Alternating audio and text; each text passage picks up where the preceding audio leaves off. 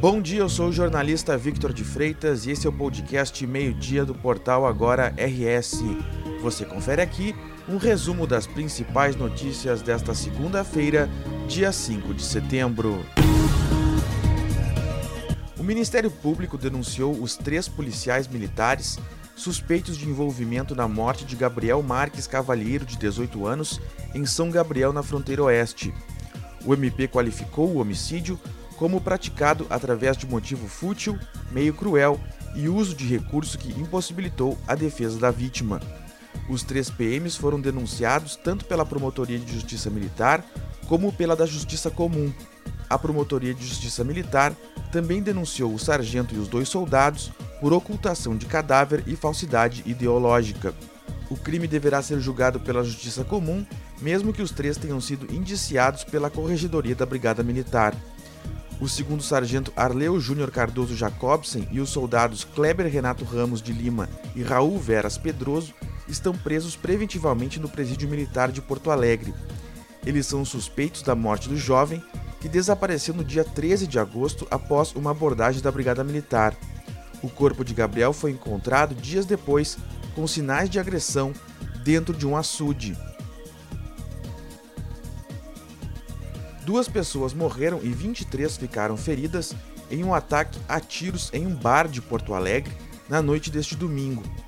O estabelecimento fica na rua Rio Grande, no bairro Campo Novo, zona sul de Porto Alegre. Segundo a Brigada Militar, os suspeitos saíram dos veículos em que estavam e trocaram tiros três vezes com duas pessoas que estavam no bar. Duas pessoas, ainda não identificadas, foram presas por suspeita de envolvimento no crime. Os feridos foram encaminhados para hospitais e postos de saúde da capital. As pessoas detidas, inclusive, foram encontradas próximas de um hospital no momento da prisão. Elas estavam de posse de uma arma e justificaram à polícia que estavam ali para encontrar parentes feridos. Havia cerca de 80 pessoas no bar no momento do ataque. A polícia suspeita que a motivação para o crime tenha sido um conflito entre facções.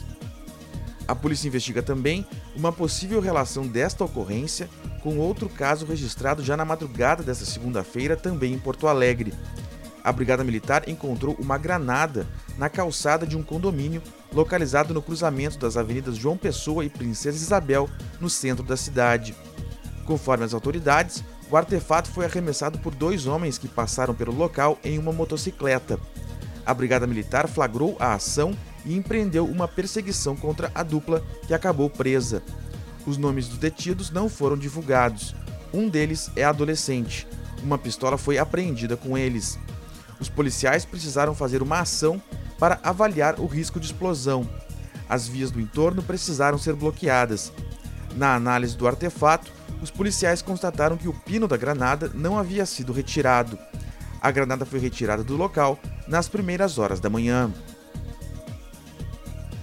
A 45ª edição da Expo Inter, a primeira sem restrições desde o início da pandemia de Covid-19, terminou com um resultado histórico de vendas e público. Foram registrados 7 bilhões em vendas, o que representa um crescimento de 164% em relação a 2019, o último ano em que a feira ocorreu com presença totalmente liberada de público.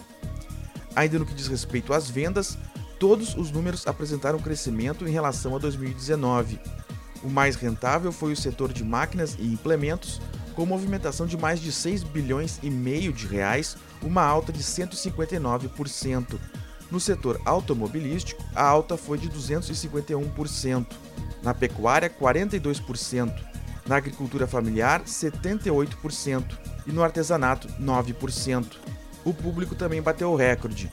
Durante o evento, 742 mil pessoas passaram pelo Parque Assis Brasil em Esteio. O número superou as projeções dos organizadores. Em 2019, foram 416 mil pessoas. O tempo seco e frio continua nesta segunda-feira no Rio Grande do Sul. O dia começou com frio no estado, mas ao longo da tarde a temperatura fica amena em território gaúcho. Em Porto Alegre, a máxima será de 21 graus. Durante o dia, o sol predomina no Rio Grande do Sul e só chove de maneira isolada na região noroeste ao longo da tarde. As instabilidades vão se intensificar no estado somente na terça-feira, aumentando as chuvas isoladas no estado. Passadas as instabilidades, a previsão do tempo aponta que Rio Grande do Sul terá calor nos próximos dias. A máxima vai chegar na casa dos 30 graus no estado. Uma massa de ar quente vai começar a atuar sobre o território gaúcho a partir de quarta-feira. Segundo a previsão, o dia mais quente da semana será quinta-feira. Mas, segundo a Climatempo, na sexta-feira, uma nova frente fria vinda do Uruguai começará a derrubar as temperaturas aos poucos no Rio Grande do Sul. Esta edição do meio-dia chegou ao fim. Mantenha-se informado em agora.rs.com. Obrigado pela companhia e até o meio-dia de amanhã.